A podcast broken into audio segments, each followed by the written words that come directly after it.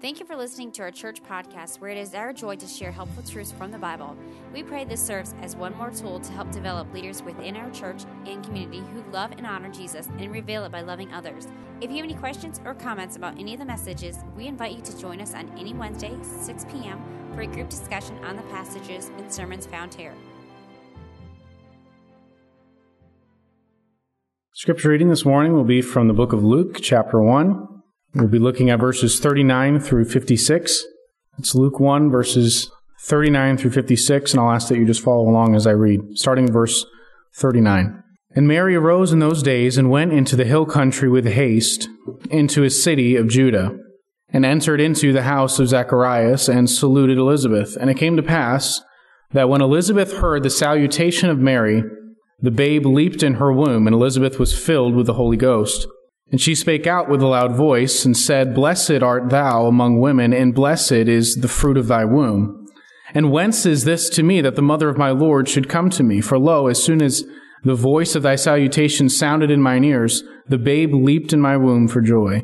And blessed is she that believed, for there shall be a performance of those things that were told her from the Lord.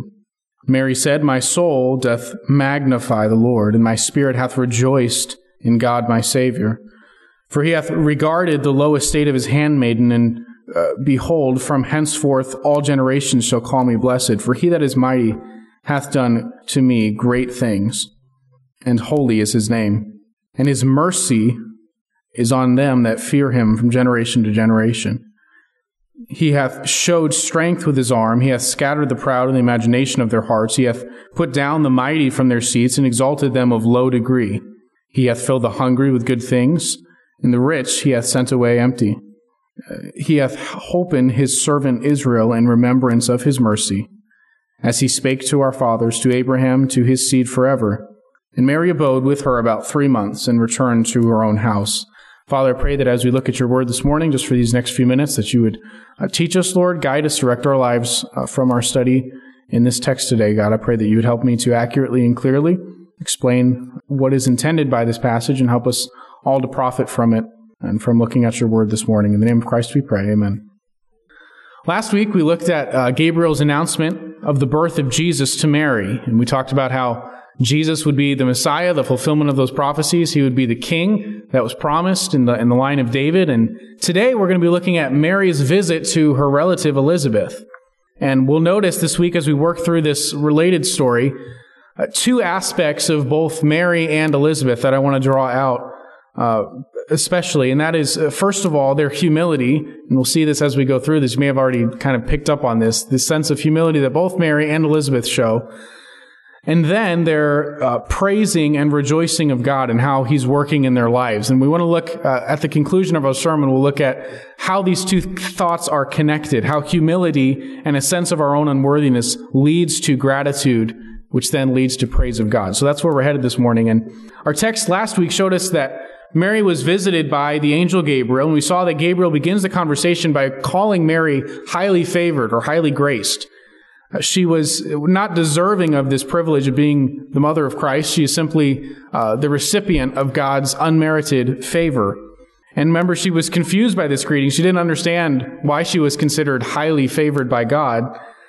Uh, she clearly did not consider herself to be worthy of this, and yet she's told that she's going to give birth to the eternal king that's promised in the Old Testament, and that this is going to happen by means of uh, the Holy Spirit, that the Holy Spirit, remember, would come upon Mary and cause her to have this child that would be the Son of God. And then the angel, uh, Mary responds by saying, uh, basically, you can do whatever you want with me, God, I'm your slave, remember, and, and that submission to the will of God. And then the angel leaves. And imagine Mary's thinking at this point. Again, she's, she's probably around thirteen years old, just this teenage girl, and you just get told all of this by an angel. Can you imagine the rest of your afternoon? I mean, what a shocking uh, event in the life of Mary. She's just been told this unbelievable news that she's going to give birth to the Son of God. Even though she's a virgin, the Holy Spirit would implant in her a son named Jesus, who would be the fulfillment of the Old Testament prophecies and who would reign as king forever. But Mary can't exactly tell people this. Nobody's going to believe her. Nobody's going to uh, listen to her story. And so she has this unbelievable event that just took place, and she can't talk about it. But there's one person that she could talk to, right? Because remember, Gabriel mentioned to Mary, uh, last week we saw this, that uh, that her relative Elizabeth had likewise had a miraculous birth that the angel had predicted. And so Mary in this next story goes immediately to see her relative Elizabeth, I think for two reasons. Number one, to validate that the angel's telling the truth, because remember, uh, Gabriel tells her, uh, you can have confidence that what I'm telling you is going to take place. Go look at your relative Elizabeth. She gave birth as an old lady. That's a sign to you. And so no doubt there's a little bit of that. But then also, uh, I think that maybe she just wanted somebody to talk to about this, somebody that actually would believe her and rejoice with her at what, what God was doing. And so in verse thirty-nine, we see that Mary heads to visit Elizabeth. And before we dive into that this morning, I do want to tie up one loose end from last week that I did not get to, uh, and it fits with what, where we're going this morning. And that is, uh, Gabriel mentions to Mary that Jesus will be the fulfillment of God's promise to King David, uh, that there would be someone who would reign on his throne, a descendant of his that would reign as king forever. And I want us quickly just to look back in Second Samuel uh, to where this promise is given, and just note King David's response. Notice Second Samuel seven verse twelve says, when the when thy days be fulfilled, and thou shalt sleep with thy fathers. He's telling David, uh, when you die, I will set up thy seed after thee, which shall proceed out of thy bowels, and I will establish his kingdom. He shall build an house for my name. This is all of that is speaking about Solomon, who's going to be uh, David's son who would build the temple. But then this last part uh, says, I will establish the throne of his kingdom forever. So there's the promise, uh, the initial promise, and it's mentioned many times in the Old Testament, but this is the very first place where God comes to King David and says, I'm going to establish your kingdom, your dynasty forever. Someone's going to come and sit on your, on, on a, uh, a descendant of yours is going to sit on the throne of Israel, and he will reign as king forever. And notice David's response to this in verse eighteen. It says, then went King David in and sat before the Lord, and he said, who am I, O Lord God? And what is my house, that thou hast brought me hitherto? You see the humility of David here. He doesn't feel worthy of this privilege. Uh, verse nineteen, this was yet a small thing in thy sight, O Lord God, but thou hast spoken also of thy servant's house for a great while to come. And is this the manner of men, O Lord God? You see, David's just, he's shocked. He can't believe that God is blessing him in this way. Verse twenty, and he speaks in third person here. He says, what can David say more unto thee? For thou, Lord God, knowest thy servant. You know who I am. You know I'm nothing. Verse twenty-one, for thy word's sake and according to thine own heart hast thou done all these great things to make thy servant know them. And again, he's acknowledging the grace of God, that he didn't deserve this privilege. Verse twenty-two, wherefore thou art great, O Lord God. There is none like thee, neither is there any God beside thee, according to all that we have heard with our ears. And what one nation in the earth is like thy people, even like Israel, whom God went to redeem for a people to himself, and to make him a name, and to do for you great things and terrible for thy land before thy people, which thou redeemest to thee from Egypt, from the nations, from their gods. Verse twenty-four, for thou hast confirmed to thyself thy people Israel to be a people unto thee forever, and thou, Lord, art become their God. And now, O Lord God, the word that thou hast spoken concerning thy servant and concerning his house, establish it forever, and do as thou hast said, and let thy name be magnified forever, saying, the Lord of hosts is the God over Israel, and let the house of thy servant David be established before thee. You see David's response to this promise of an eternal kingdom, uh, someone who would, a descendant of his that would reign on the throne forever. David responds in humility. He feels unworthy of this grace that God is showing him, and he magnifies God and praises him for his goodness towards him. And so just tuck that away in your mind, uh, and we'll come back to that a little bit later this morning. So verse thirty-nine, uh, we see Mary arose in those days, and she went to the hill country with haste. Very quickly, she, after being told this story, uh, or not the story, but this announcement of the arrival of Jesus, she very quickly goes to the city in Judah in the hill country where her relative Elizabeth lives. And Luke doesn't tell us specifically what city this is, but being that it's in the hill country of Judah, which is in the southern part of Israel, and we know from earlier in the story, Mary's from Nazareth, which is in Galilee, the northern part. This would have been at least a sixty-mile journey, possibly up to one hundred miles. So this would have taken her probably four days or so uh, on foot to walk from her, her town to where Zacharias and Elizabeth lived. And verse forty says, she enters into Zacharias' house and she greets Elizabeth. And verse forty-one, notice the response came to pass that when Elizabeth heard Uh, the salutation, this is the greeting of Mary, the babe, this is John the Baptist, remember, in, in Elizabeth's womb, uh, leaped in her womb. and Elizabeth was filled with the Holy Ghost. So Elizabeth hears the greeting of Mary, and little John the Baptist, uh, still just a baby in the womb, leaps for joy inside of her. And then Elizabeth, filled with the Holy Spirit, utters these words to Mary. She says, uh, says she spake out with a loud voice and said, "Blessed art thou among women, and blessed is the fruit of thy womb. And whence is this to me, that the mother of my Lord should come to me?" Remember when God told King David that his offspring would sit on the throne forever and have this eternal reign, David said, "Who am I that you should treat me this way?" And this is a similar thing to what to what Elizabeth is saying. When, when the angel tells Mary that she would be the one to give birth to the king, Mary feels that same sense of unworthiness. And here Elizabeth, she doesn't even feel worthy to be visited by the mother of her Lord. She feels like uh, this is a privilege that she has not earned. She and Mary are both humble people, amazed that God would show such favor to them. Notice that Elizabeth refers to the child in Mary's womb as Lord, and that's the same term she uses in verse forty-five uh, to refer to God. So here again, the acknowledgement that Mary recognizes Jesus, even though he's not born yet, he's just uh, in the womb of Mary. Elizabeth recognizes that this is God that's about to be born through Mary. She continues her statement to Mary in verse forty-four, "For lo, as soon as thy vo- the voice of thy salutation sounded in mine ears, the babe leaped in my womb for joy. And blessed is she that believed," that's Mary, "for there shall be a performance of those things which were told her from the Lord." We talked last week about how John the Baptist, he pointed people to Jesus in his life. And of course, John's not born yet at this point in the story, but he would go on to, for, for his entire life, basically point people to the one who's coming after him. And then when Jesus arrives on the scene, uh, he, he directs people to follow him. He announces the arrival of the Messiah. And here is his first announcement. Uh, he's not even born yet. He's just in Elizabeth's womb. And yet he's announcing and directing attention to this coming Messiah.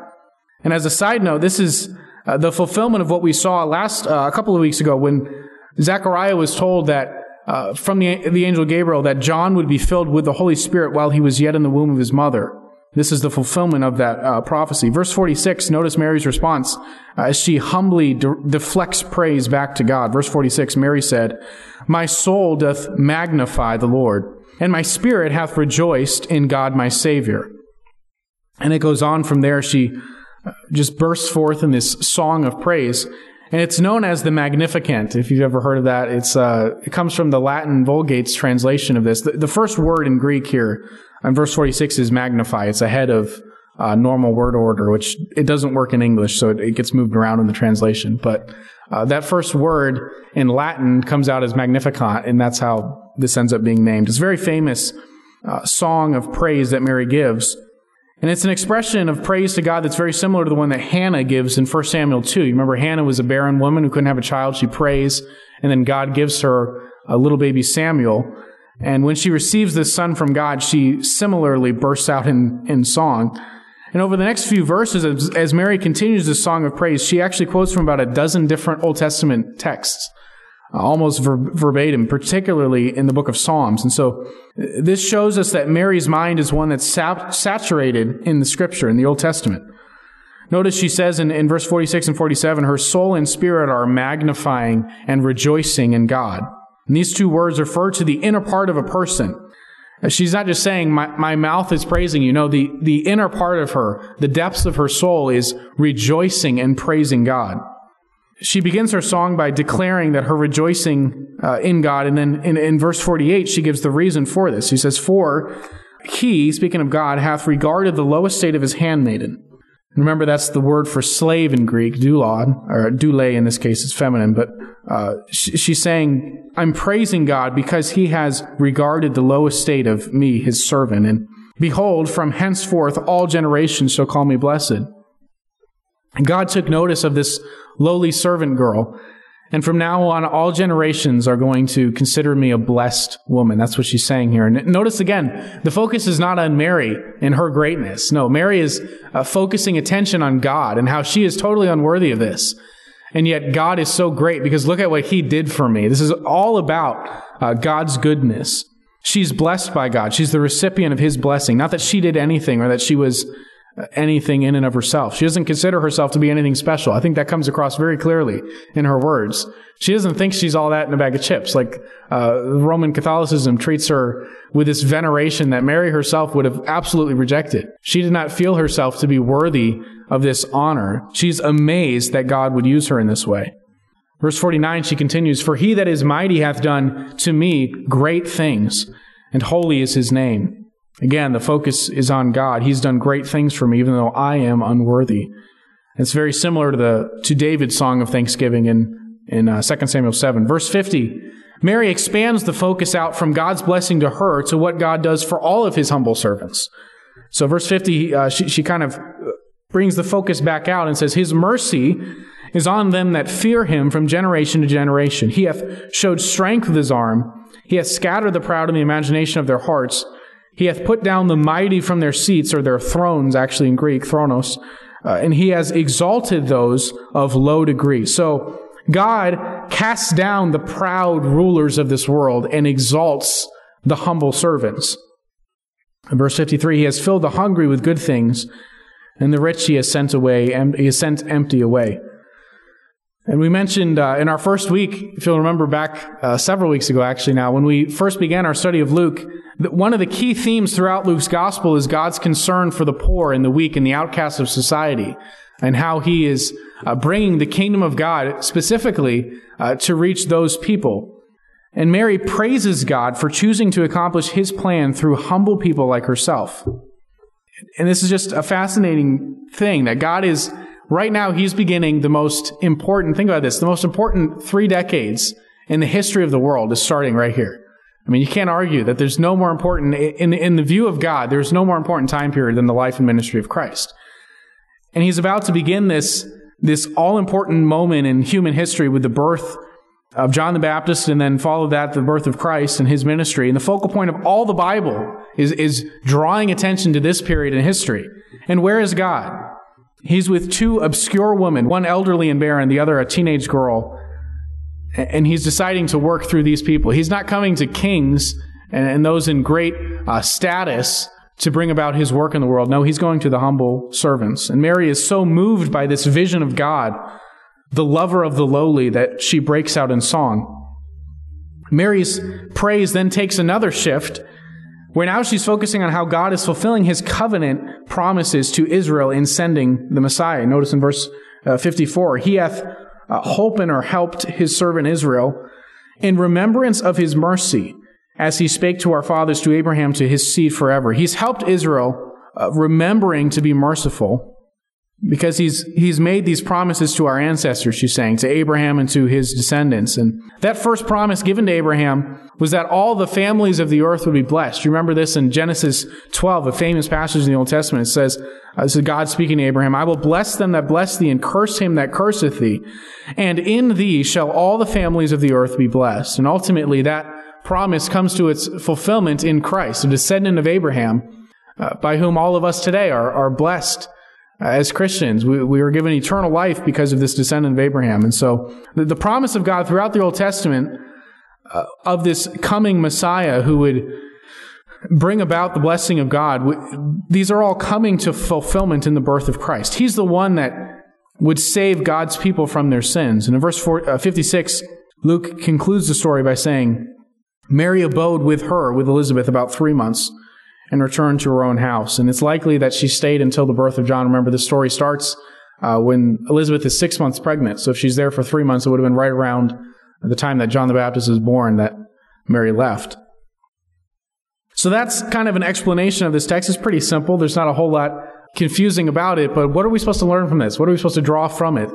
I think the main application is that God delights in using humble people, and we got to praise him for that. I think if we learn anything from Mary's song of praise, is that God isn't impressed with our money.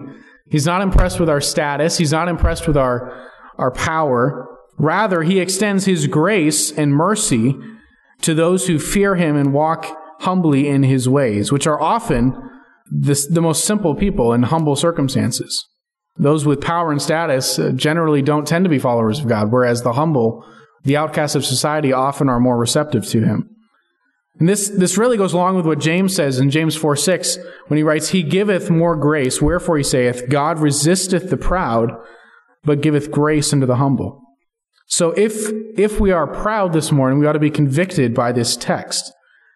God will bypass you and use someone else to accomplish His will if you're proud. Someone who recognizes their own unworthiness. Somebody who will give all of the praise and the credit to Him. That's who God will use. Jesus, uh, God didn't choose for Jesus to be born into riches or fame, but to a lowly girl from Nazareth, about to be married to a carpenter. This is not exactly a prestigious family in Israel. If you feel like uh, maybe you're on the opposite end, you're not necessarily uh, steeped in this pride of your heart, but maybe you feel insignificant. Maybe you feel like you're not you're not a whole lot to God. You can't be worth that much. You ought to be encouraged by this text. You're just the kind of person that God loves to use. God used in, in the Old Testament, He used a, talk, a talking donkey to correct Balaam. God used David, even though he was the youngest of his brothers. God used Gideon, and he was a coward. God used Jonah, and he was disobedient. God used Lazarus, and he was dead.